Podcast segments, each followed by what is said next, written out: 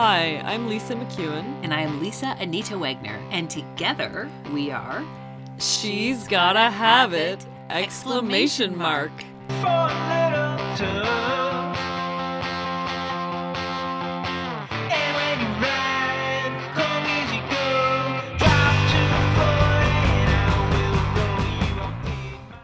Welcome back, listeners, to yet another episode of She's, She's gotta, gotta have it! have it! Exclamation Exclamation mark. in which we talk about the movie Hustlers, Hustlers. with returning guest and friend of the pod, Susan Bond. Wow. Friend of the pod. I've always wanted to say that, so Mm. I've always wanted to be that. you are. All right. So, Susan, do you want to reintroduce yourself for anyone who hasn't listened to your previous episode? Sure. Uh, my name is Susan Bond. I'm a librarian at the University of Toronto. I have also in the past worked as a dramaturg, though I'm not doing that currently. And I love watching movies. And you have very great ideas and interesting conversations about them. Oh, well, thank you. Thank you. I hope so. No pressure. I, I- it, it, you know, it's not a lot of pressure to have something interesting to say about this movie. There's a lot. There's a lot going on. Yeah. And like I mentioned just before we started recording here, I would not have been drawn to the poster or to the movie just on sort of sight. And I really love it and think there's so much great stuff in there. So thank you for suggesting this film. You're absolutely welcome. Shall we dive into what we want before we Hmm. Let's do that. let's do it? I can go first. I thought of one in oh, advance. Oh, great. Nice. Well, it's partially because the weather, and I had just finished cutting the cottage episode in which I had talked about joy coma, which is a term mm-hmm. I had coined at the cottage that we were at. And I feel I recreated that today. The weather definitely helped in the last few days, but I had a few days with no commitment. Well, this this evening, but no other things to do. And I basically lay in the sun. I took a nap outside. I lay on my little by my little back door for a bit. I took three dog walks and had French toast. But I I realized that what the joy coma feeling is for me, it's like being a kid in summer. You know, when you don't have anything to do next but I Mhm. managed to distill it from the cottage and do it quite successfully today. And I realized part of the joy coma is the sleepiness, but it feels good, not like a problem. But it's kind of, I feel like I could sleep at almost every moment. So I feel like I distilled that down. And so I guess I want more of it. I want to be, I want to successfully find moments, especially in the winter when there's not a glorious outside with a nice sun as there was in the last couple days. But I did want to, yeah. So I want to find more moments like that. And then as a sort of sidebar, I've been working really hard to loosen my hip and it's really I feel like I've come over a hump. For a while it was I knew it was in the right direction but it was just hurting so much it was humbling. And this morning when I woke up, I can feel it's like in a better place and it and it didn't it hurt less. So I feel like I'm over the hump with that and I want to celebrate that and and more of that as well. More of like getting through hard things and having it get better. So that's me. Amazing. I'm so happy to hear that about your hip because you've been giving me the updates on that. every It was it- yeah, it felt like it was a lot of updates that were like, and it hurts more now. so yeah, it's nice to be over the hump. And I'm I don't want to be I don't want to be disappointed if it hurts more again because it's a process, but it's nice to be, yeah, in a different place. Well, that's great. And I saw your uh, glorious, um, I think it was like pumpkin spiced latte and Oh. French toast. In the backyard with my little dog who's so cute. Yeah. She is so like cute. Idyllic. this idyllic day. Joy coma. I'm excited for when I get to visit Melody again. Yes. Oh. You dropped the Um, first piece of steak for her and now she's a steak lover. Oh, of course she is. All right, I can go next. Mine is kind of short and sweet, which is just that I'm realizing that I want to read more. I started reading a bit more over the summer. I started reading a, a like um, fantasy series recommended to me by Susan, friend of the Yeah. pod, and called the All Souls series, and I or the All Souls trilogy. And I mean, whatever, it's just like light brain candy, like fantasy stuff. But I'm just like remembering that I love reading, that it it kind of puts my brain in a better mode than, you know, being online and looking at screens. So I was just making a list today of some books I want to read over the winter because I'm preparing to hunker down for the winter. Because the other thing I want more of and I've talked about this before, is is hygge, which Mm. I've talked about as that kind of Scandinavian cozy indoor like just focusing on like making my indoor space much more like clean and spacious and full of candles and plants. Is not very complicated. It's complicated to achieve maybe but in terms of like the components of it it's not super complicated. As susan has also pointed out in the past you cannot get a hug uh, these days during the pandemic. You could maybe get a hygge so that's what i want. Um, and I would say so. It's hard to it's hard to think about what I want right this particular moment because as we record this, it was just this gloriously sunny, warm, improbable day in November when it shouldn't have been. And I've just this moment come from being outside on a patio drinking a beverage outside in November with no socks on. Uh, what I really want is for that to be able to continue forever, but that's not uh, realistic in this in this town we live in. So I think what I want is to be able to to figure out how to access that feeling of pleasure and r- release and like relaxation of drinking a beer in the sun, even when that's not possible um, Mm. over these coming uh, roughly six months before we can do this again. No, no, no, don't say six months. I can't deal with that, Susan. Four. Uh, Four. Let's go with four. brief, this brief interregnum uh, before interregnum before uh, it is truly patio season again. I, I do feel as good Torontonians that we can make a patio season anytime there is sun, even if it's minus 10.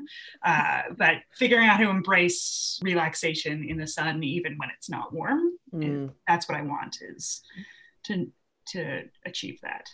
I Yeah. actually just washed all my extra blankets Mm. because I want to continue. I've been having some friends drop by in the yard sometimes, and I wanted to be able to keep that. So it just reminded me. And it's interesting. I think all of our what we want were kind of related, just like different filters almost. Because when as I was talking about winter joy coma, I was like, right, hygge or whatever the word the pronunciation is. And I was like, that's a way to create the joy coma inside. And then that Mhm. patio discussion, kind of the same Yeah. yeah finding that or finding a kind of release in a dark winter that's not six months short three months and I know that I'm I know that I'm being delusional. I know that I'm, I'm self-consciously being delusional, but I can only handle it in like three to four month chunks, and then I have to kind of recalibrate how you know because I also I also feel like you know you never know. Sometimes spring does come early. Sometimes we have weird fluke like warm days in March. Um, I don't Mhm. think we did last year, but we could this year. We don't. or know. February even. It, it, it'll happen. It'll there will be a random day in the middle of what feels like it should be a long, dark, cold time where it's not both of those things. yeah Mhm. or even just sunny like it can be cold it can be those like really crisp cold days but a few sunny days tucked in here and there that'll happen Mhm. Absolutely. And also, Susan, you can sometimes come over and we can sit near the balcony and we can Yes. drink wine and enjoy the relaxation of being in the sun, but inside. oh Yeah. Shall we get to the movie? yes Yeah.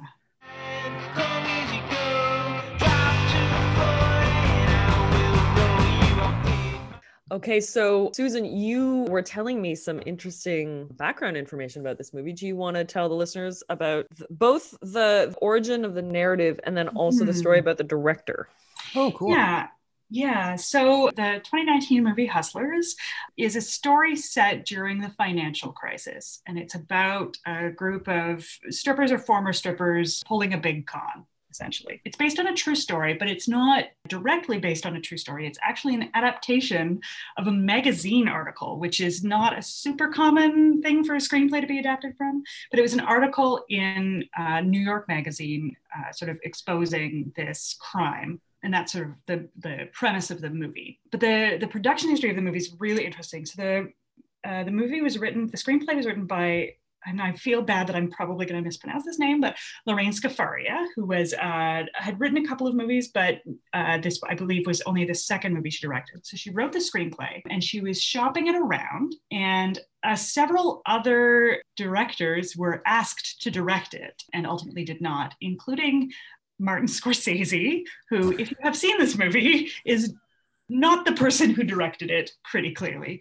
And also, and I'm gonna say, I'm gonna get his name. Is it Adam Scott? He wound up being, is that the, the name that I want? He wound up being one of the producers, um, the Funny or Die guy. And the reason that they were both uh, asked to direct it is because they had both recently directed movies about the 2008 financial crisis. So uh, Scorsese had done Wolf of Wall Street with uh, Leonardo DiCaprio. And again, Adam Scott, I think that's his name. I'm uh, looking it up. I'm looking it up. thank you, thank you, uh, had directed The Big Short, which was also like a, just a great movie. I really enjoyed it. And another movie, Lisa Wagner, you were saying you didn't think from the poster and from what you knew about this movie that you would enjoy it. I wound up going to The Big Short, but I wasn't. I was like, there are some actors in it that are interesting, but I don't know how I feel about attending this movie. And I Okay. went.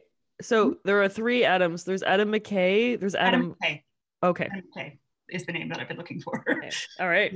yeah, who did the who did The Big Short, right? Um, just looking, just looking. I think Mhm. yes, he did. Writer of The Big Short, 2015. Right, exactly. And he's also the Funny or Die. He's the Funny or Die guy. Who's also a writer on Ant Man.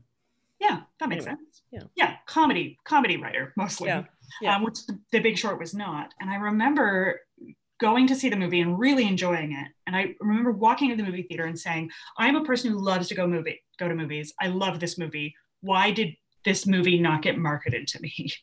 Um, and then I looked up Adam McKay's career, and I was like, "Oh, that's why.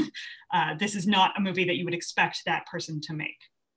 Right. Um, but apparently, when he was offered this movie, he said, I think it's a great movie. I think it should be made. I am not the right person to make this movie, but maybe, Lorraine, you are the right person to make this movie.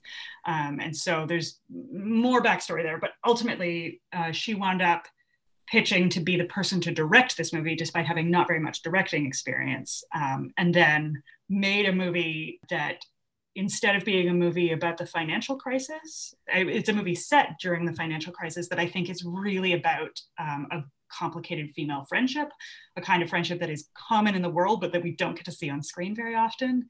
And I think we're all richer for that. Cool. Thank you for that. All right. So, shall we dive into some initial thoughts?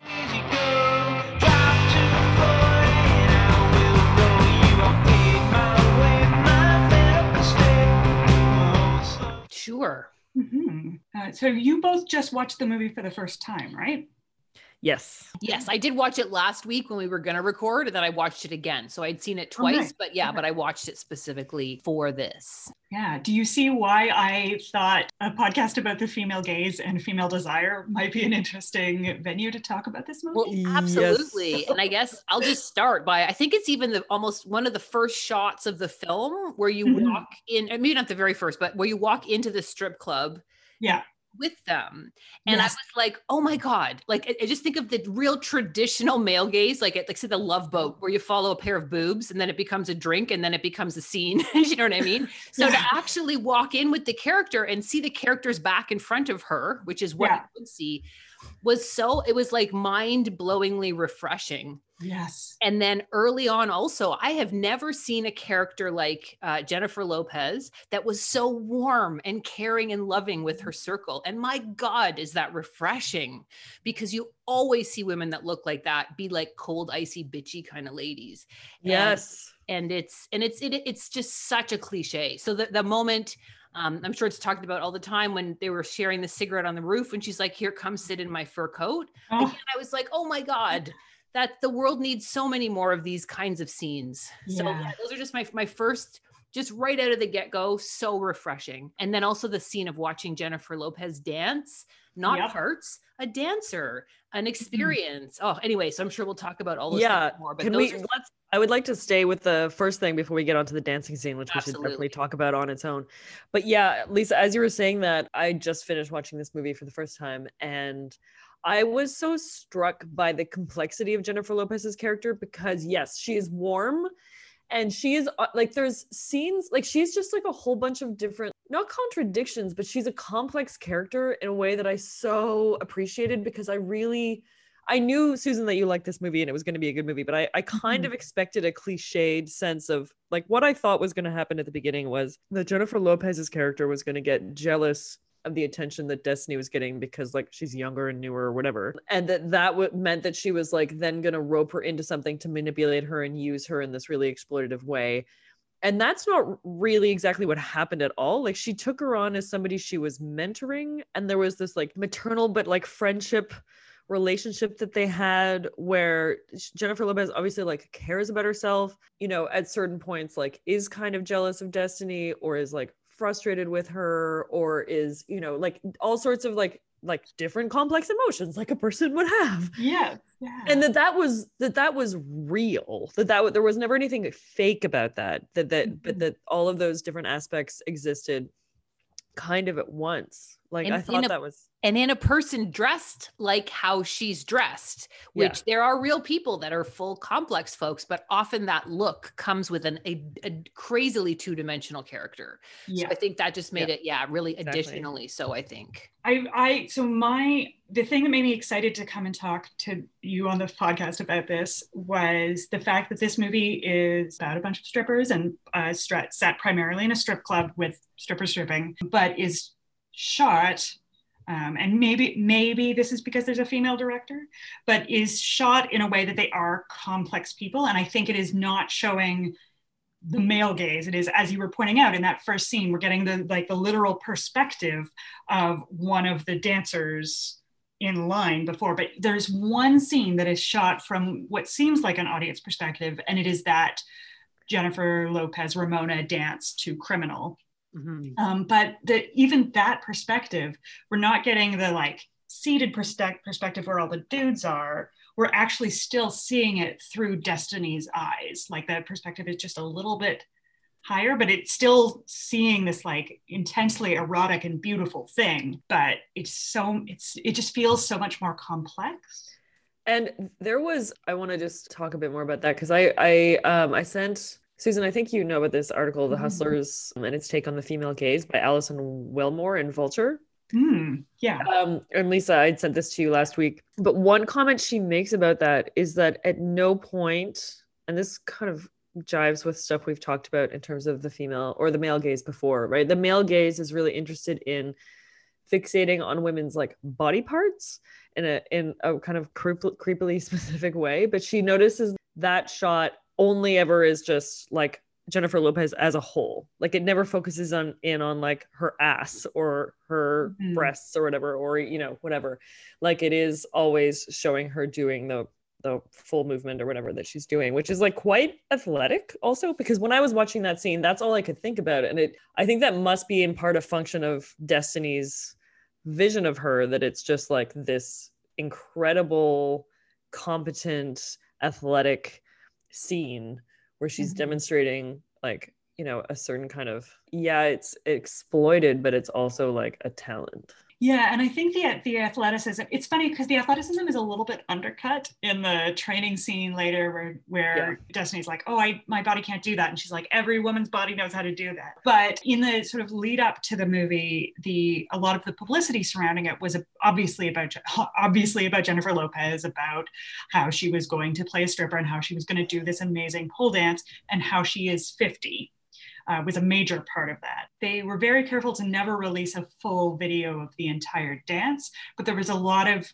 publicity showing her workout routines and her training and at how intensely athletic that performance was. It's not, it's that is not something that your body just knows how to do. She is, she is an athlete and it was an, an incredible amount of work. She was robbed by the Academy Awards. She should have been nominated.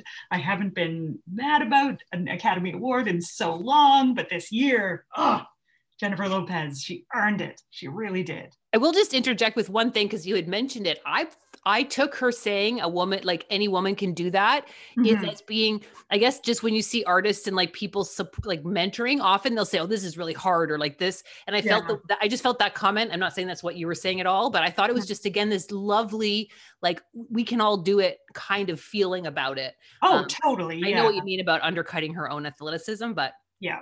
but Yeah, that was so yeah. refreshing too to have that we can if I can do it, you can do it kind of vibe. Yeah, in general, the character of Ramona is so amazing. The, again, the richness and her her generosity uh, with her colleagues um, is just astonishing. astonishing. And I didn't think about her being 50 because I didn't really think about it. I was more just impressed with the sort of her stylings and that they gave her mm-hmm. all this status for that kind of look, I guess, like I mentioned before. But now I know that she's also 50, like that just makes it like 20 times cooler to me that she's also in the age that mostly is starting to be overlooked. Do you know what I mean? So it's just that just that's so cool. I really didn't think about how old JLo was. Yeah, well, and I do think I do think there's a degree that the the the movie is in sort of like in in dialogue with J Lo as a public figure, and she has been a public figure famous for her amazing body and her amazing dancing since the '90s, right? Like, she am I am I am I wrong? Or was J Lo not one of the uh, the fly girls from In Living Color, who I desperately wanted to be as a child? I wanted to be a fly girl so bad. That that's where she came from. She is a, she's a famously great dancer for 40 years. Yeah, wow. um, yeah.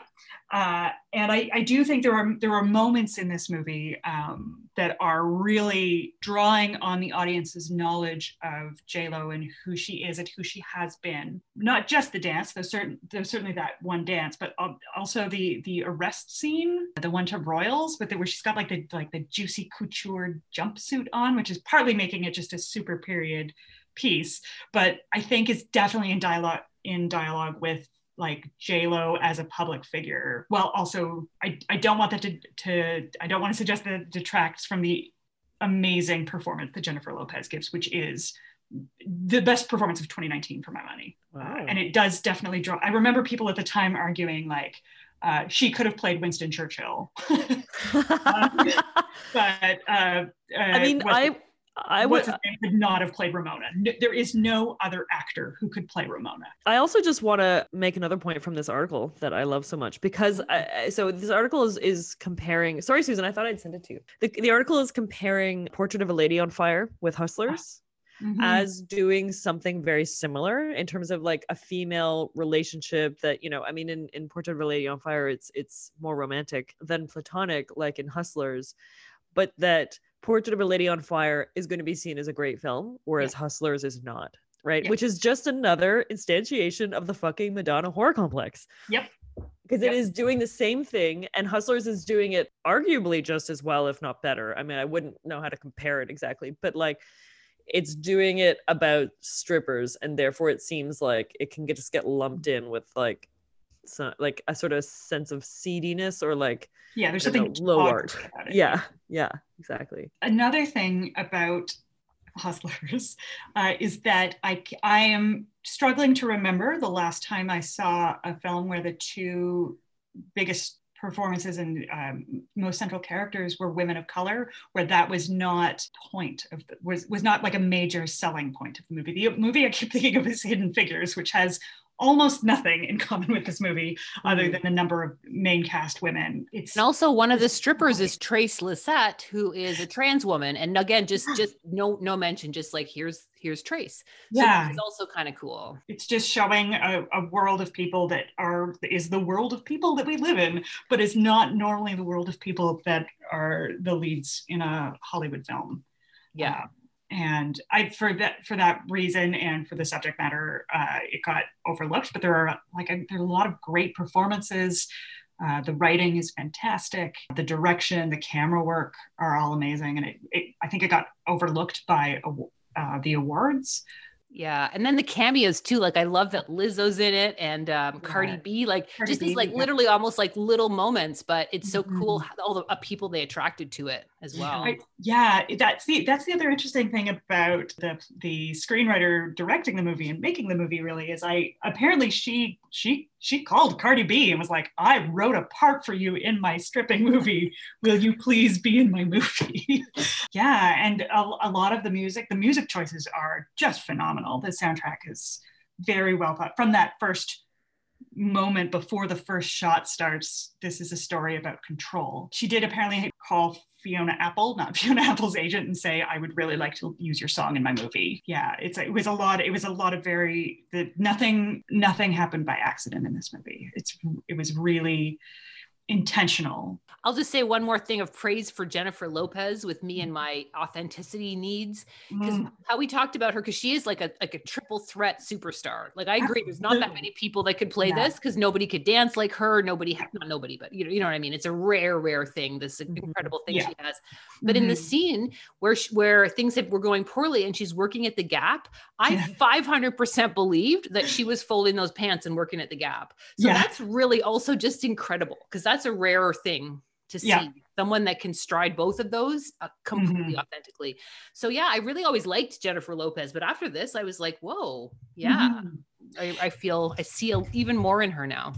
I feel like she got a lot of flack for being in one really bad movie. Which one?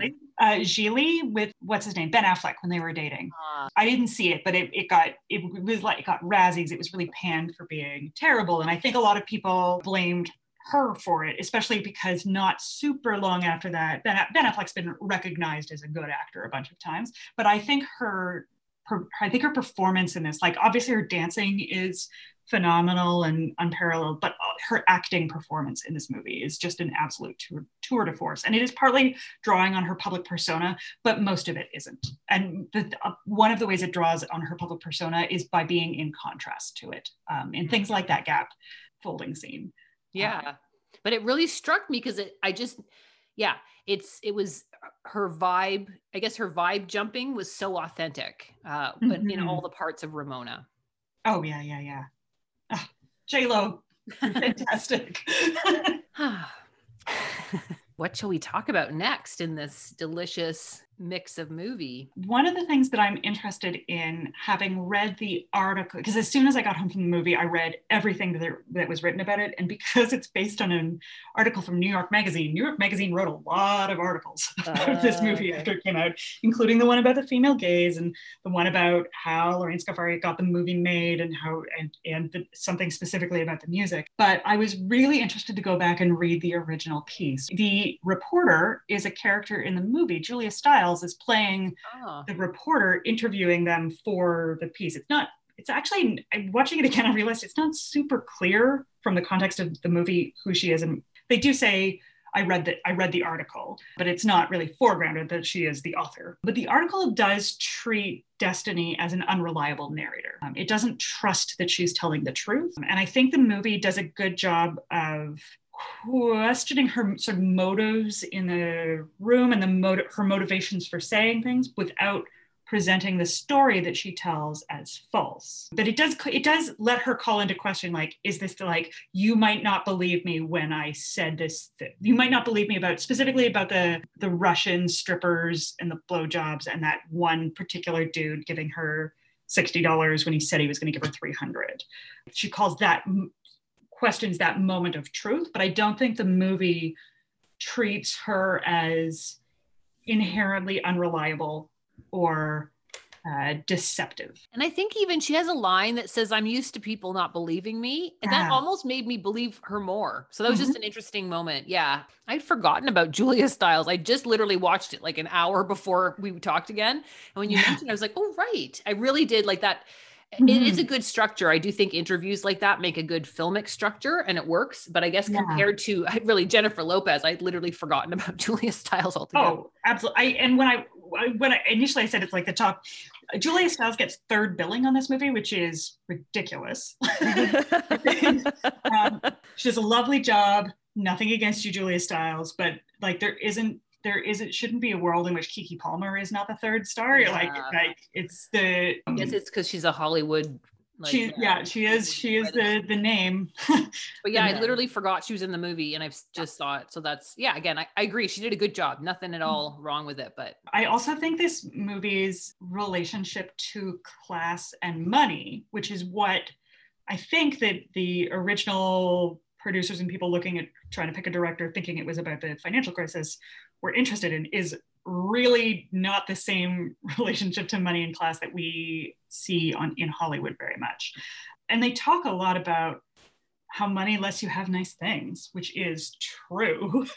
One of the things that I find interesting is how the idea of what nice things is seems to maybe change for at least Destiny's character over the course of the movie, uh, because we do see this interview with her several years later. And I, again, the, the costuming in this movie is fantastic. And I just think that that white sweater that she is wearing for the interviews, they don't say what's going on in her life or where she's at, but she looks richer and she t- they talk a lot especially in the like the shopping scenes and when lili reinhart gets there they talk about oh this looks this makes me look rich this makes me look wealthy and but i think the the like wealth she it's not showy but the sort of like wealthiest she looks is sitting on that white couch in that white sweater not working Totally. talking to a reporter. And it's they don't they underline the, the earlier parts. And they definitely underline how the m- amount of money she has in the context she lives in is undercut by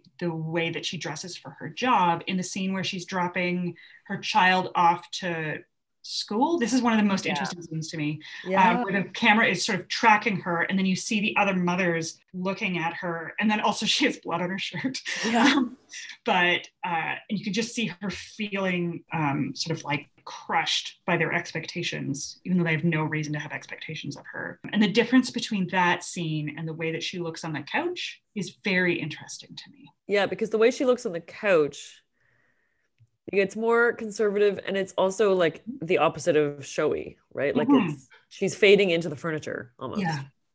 As opposed to, you know, like that enormous whatever it was, I can't remember what animal it was, but like that fur coat that she was Oh, wearing at some point, two thirds of the movie. Yeah. Which is like, you know, a very overt demonstration of conspicuous consumption as like Mhm. what it means to look rich.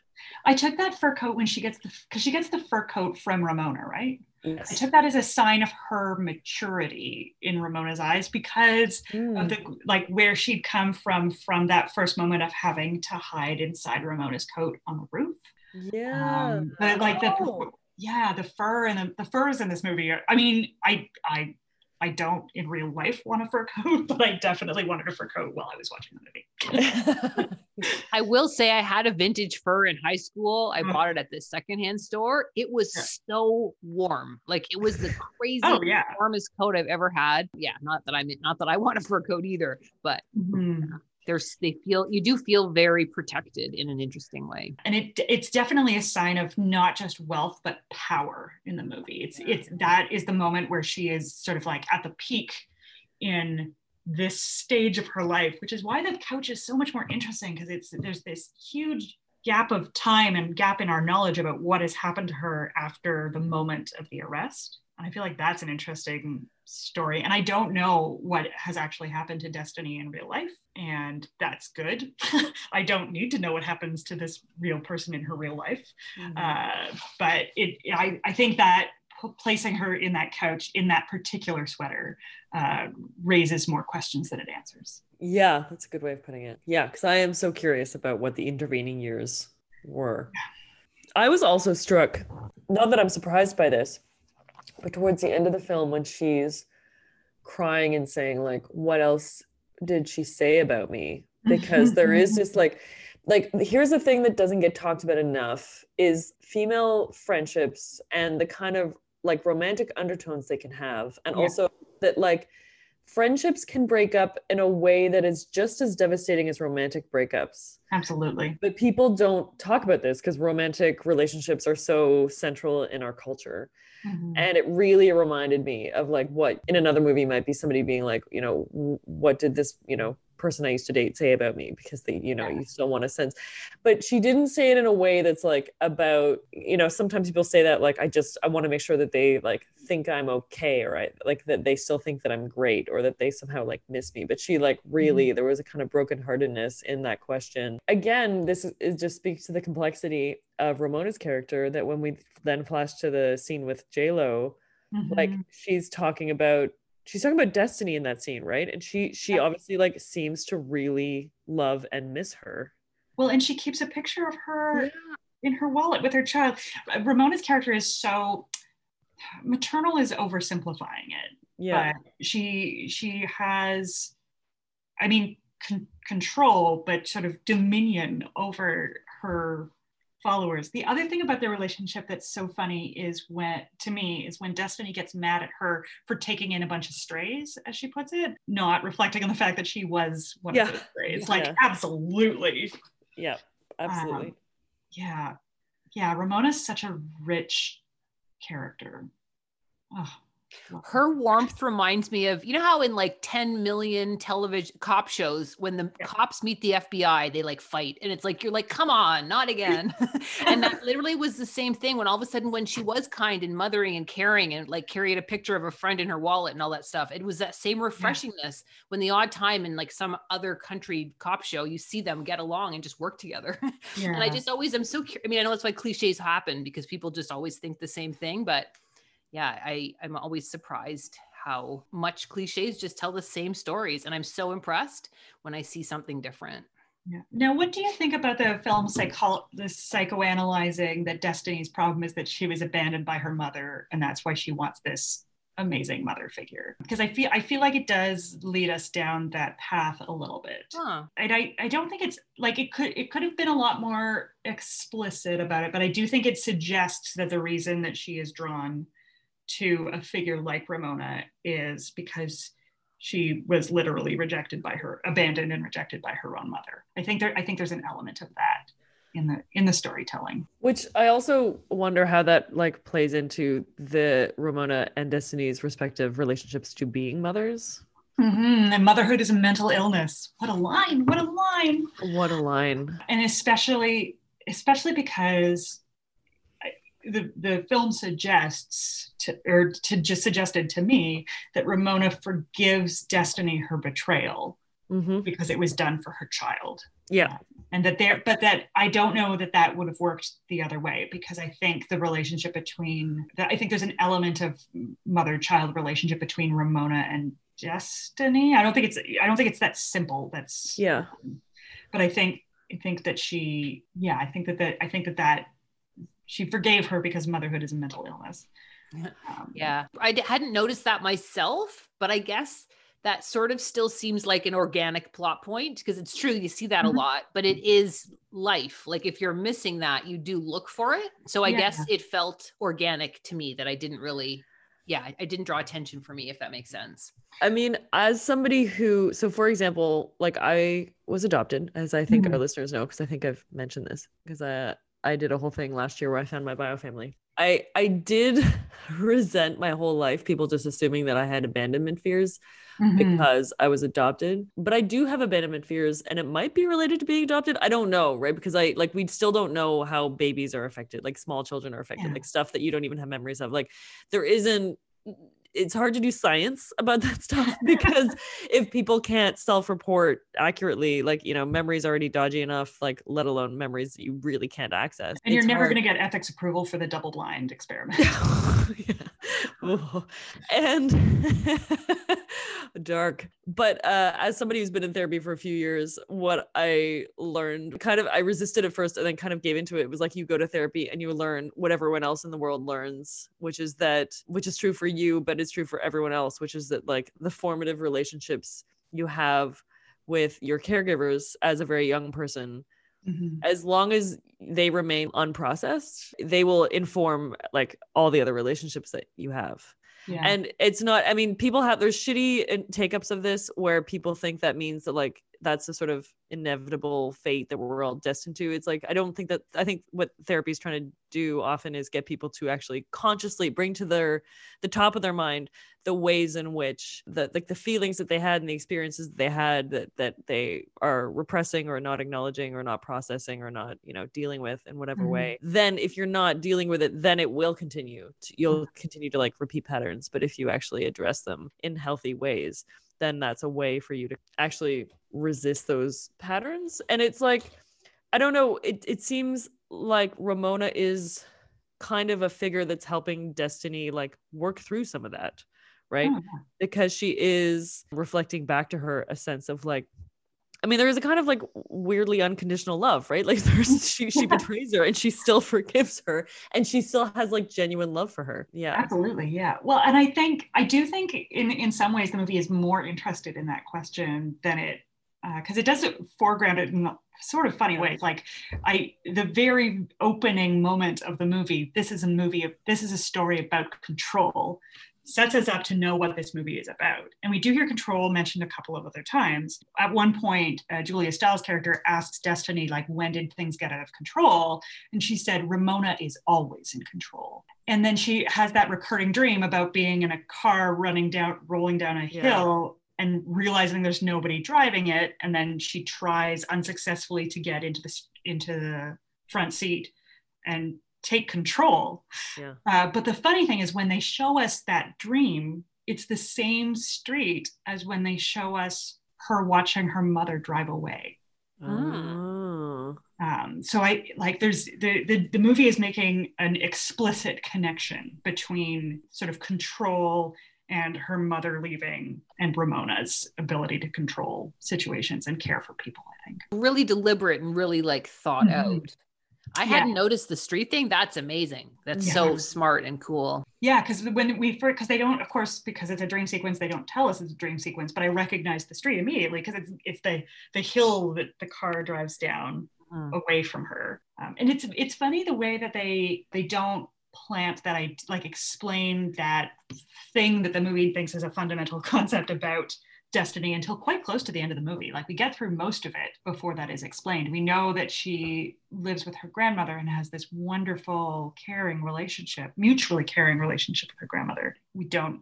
It doesn't tell us why the mother isn't in the picture Mhm. um, until very close to the very end. Uh, can we talk about joy in this movie? I think it ha- I think it has two really joyful scenes that just express community joy in two very different ways. And one of them, the one that I thought of right now, because I was talking about the grandmother, is that the Christmas celebration where she gets the fur coat um, and where her grandmother is there and tells the story about Richie what- Valens? Yeah. Richie the- Valens. Yeah, yeah, that yeah, the one that the that she's hot for. yeah yeah and and just is completely completely incorporated to the, into this community in a way that i think we're we're primed as an audience to expect that the grandmother is not going to have a good time hanging out with a bunch of strippers and the movie is not interested in us having that perspective I Um, hadn't thought of that as joy, but that's true. And Mhm. it also is sort of like the way that Ramona is is warm and loving and sort of says yes.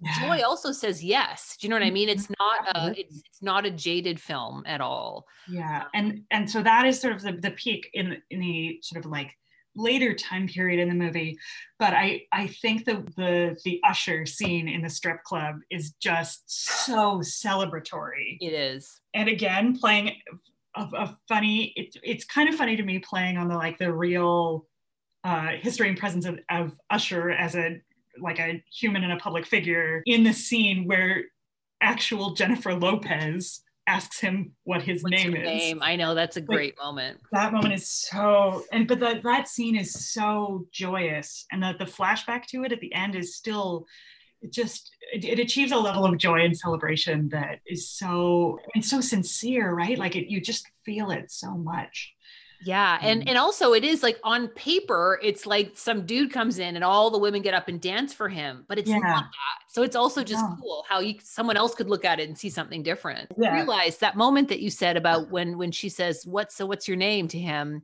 yeah If you take the the Jennifer Lopez out and it's the character, think Mhm. of how much self-esteem and balls that character has. She's just like rocking it so hard.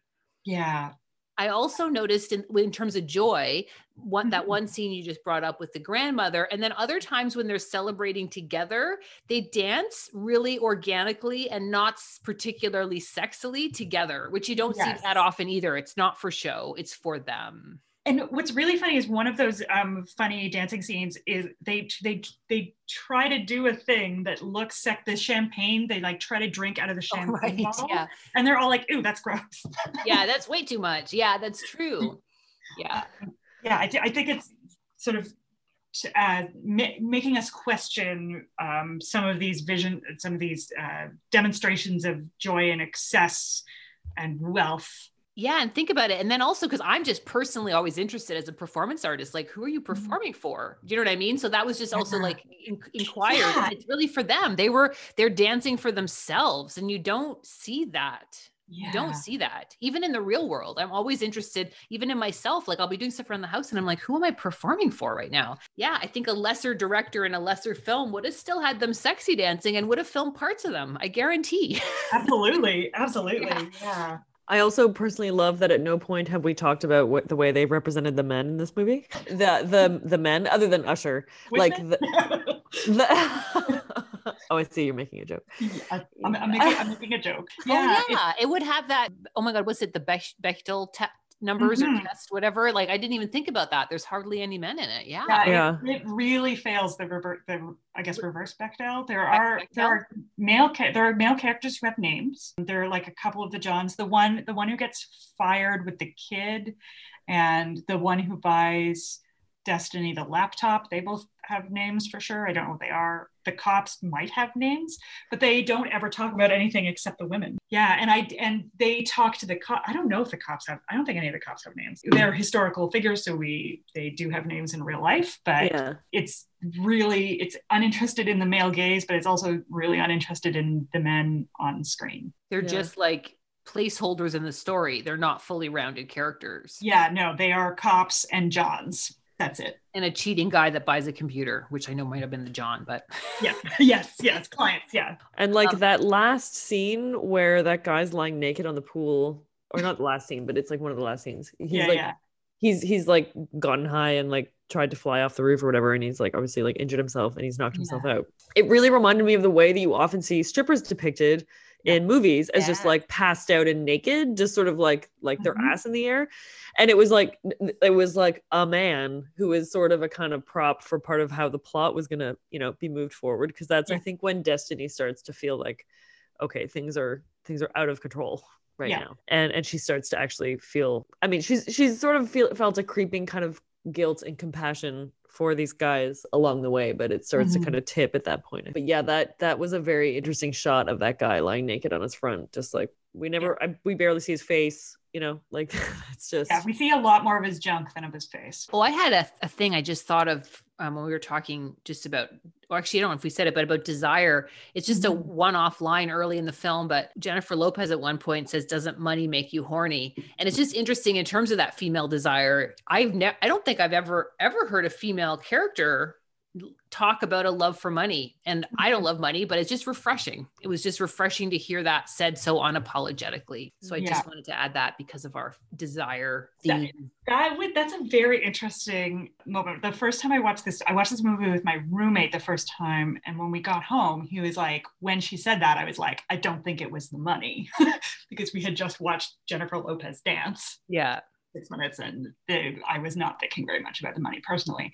But yeah, it definitely does. It does ask. It, it is asking the the age old question: What do women want? To be Jennifer Lopez is one of the answers. what do women want? Hmm. Yeah, I have I have a standard answer to that, which is to be taken seriously. I actually have a friend who once said that I, we were having a conversation about feminism. This is actually friend of the pod, Marianne, who came on to hmm. talk about the Americans. Marianne once said, and I'm pretty sure she's going to be comfortable with me quoting this.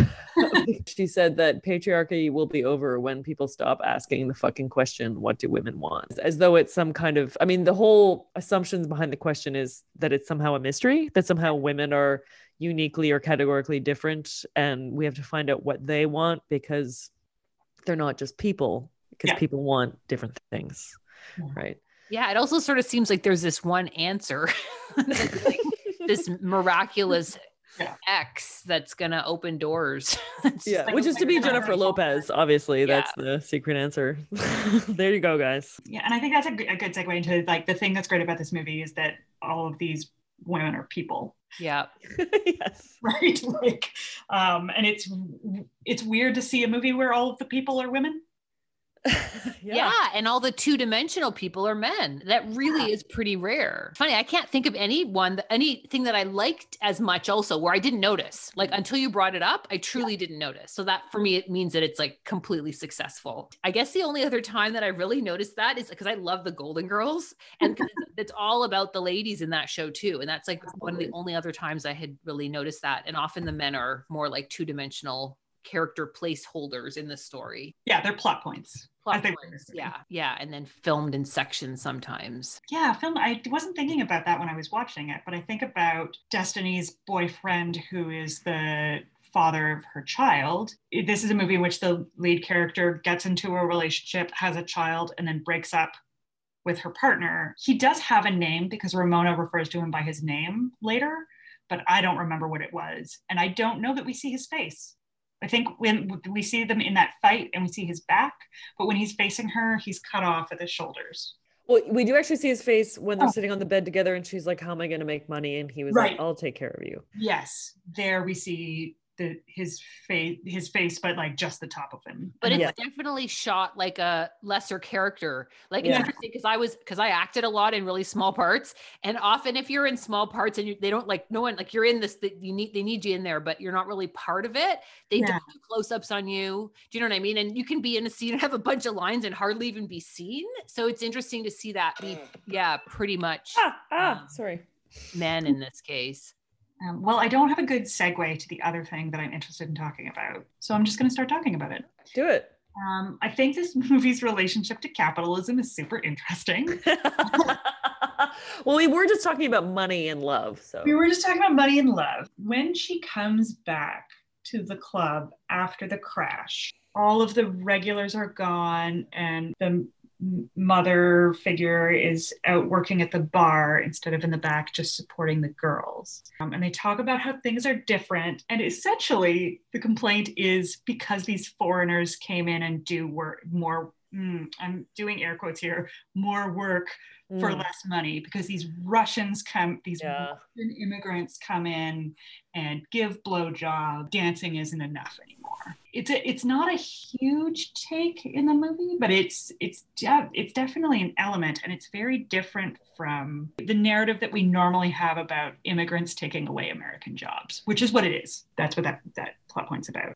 And it's also the movie has a very interesting relationship to the concept of whether sex work is work. I think it's important for me to like state where I stand on that, which is sex work is work. And that's Yes. true that sex work includes dancing with your clothes off or your clothes on, or if it involves having sex for money, that is work, that is capitalism. And if you think that there's something wrong with sex workers, then you have a problem with capitalism and are naive. Yeah, I agree. Which obviously isn't to say there aren't aspects of, of sex work which are exploitative, but that Yeah, is true for many different kinds of work, many different aspects of our society, and sex work gets weirdly demonized as unique in this. Yeah, and sex Um, workers specifically get Yes. and I just think it takes it takes a weird turn. It's doing it's like very it's very reasonable. Like strippers are people, but maybe people who have sex for money aren't. it's kind of a take. None of the Russians have names. Yeah, yeah, you're right. Um, and so that is that is one thing about the, the movie that I don't love, and I think it's important to mention, but it's mostly great. Uh, I definitely did read some reviews at the time by sex workers who were like, "It's sort it, the movie suggests that strippers who have sex for money don't deserve your compassion or uh, support," which I think is true and is definitely a problem. Anyway, capitalism is hard, guys. but money can make j-lo horny and that's okay yeah, there's a lot going on in this movie. I think that's all I had to say. I don't have anything else here. I didn't take notes this time. I wanted to really just enjoy the film. But as we were talking, I realized everything stayed in my head, as they do with good films. Mm, hmm I think I sort of talked about all the points that I had on my mind as well. I want to. I'm going to look up right now. What is what has Lorene Scafaria done since this? Yeah, I hope there's more films like this. And I hope that they are advertised to me, kind of like what you said earlier. Um, and streaming services are not great for advertising to people.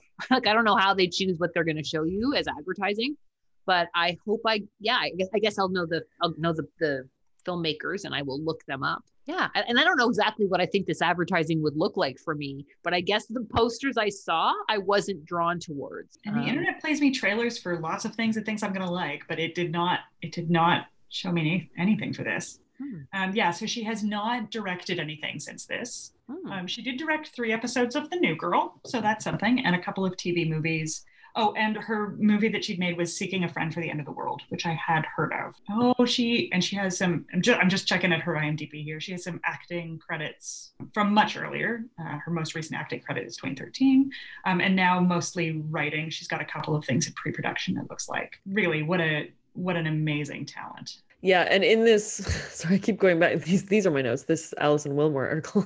She also mentions that that moment where Destiny is being pressured by that Wall Street guy to have sex with him, basically, Yeah. Mm-hmm. and she's saying like, "No, I don't, I don't do that," and he's being a total douche about it.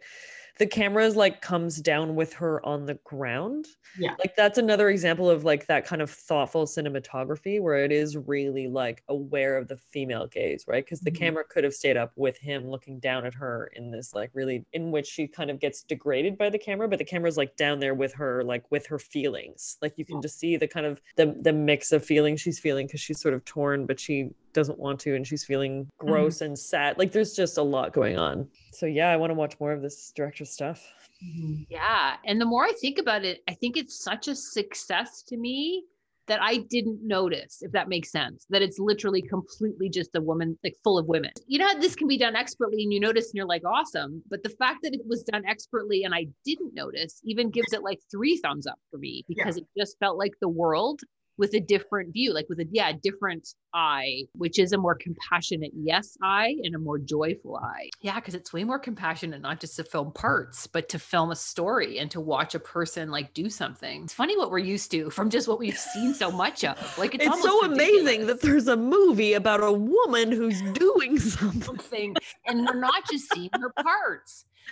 Uh, But it is. Isn't that what fun- a joy! funny? I know. So true. And women of color too. I really, really like old Bettie Page films. I think they were shot on these short film loops. But Bettie Page was always full body. It was before the parts, like before the that kind of, or it's not before, because it was just a different, it was like this different kind of kind of like peep show porn, I guess is what it was. Always loved watching her. And I never thought of it before, but it's always her full, like it's just a full like watching of her. And mm-hmm. then the parts filming that like I made the reference to the love boat because that literally always opened on someone's boobs. Like that literally was the first shot with a tray and then it would go drink and then it would be put down and then the thing would start. And you didn't notice it. Like that's like I was watching as a kid being like, "Oh, shows shows start on boobs and then they turn into drinks." Like it's Yeah. just that's just what we just saw. It's so insane. Women doing things. What? Well, now I love J Lo. Right? Right? Ah. Yeah. Yeah. Yeah, and wha- one more shout out for the amazing soundtrack. Like so well thought. Yeah. Yeah. This is a story about control. And actually really good co- we've talked about the costumes sort of here and there where they related but but just in terms of like that white couch and that that outfit like really excellent costuming as well it always felt mm-hmm. authentic even though it was really over the top like remember the necklace that said sexy and like that kind of sex worker wear can be really like outre but it felt very very real all the time i think there was just a lot of care about authenticity in Yeah, every very- single aspect Very specific to the period too. I think. Well, thank you, Susan, for suggesting this. You're welcome. yeah podcast, thanks for yeah. bringing j-lo into my life Right? Now that, now that we've, we've said, said it it, we, we gotta, gotta get, get it. Woot! Welcome we are back. rolling. Oh. We are rolling. All Oh my. God. Okay. We are going to sound so smart, guys.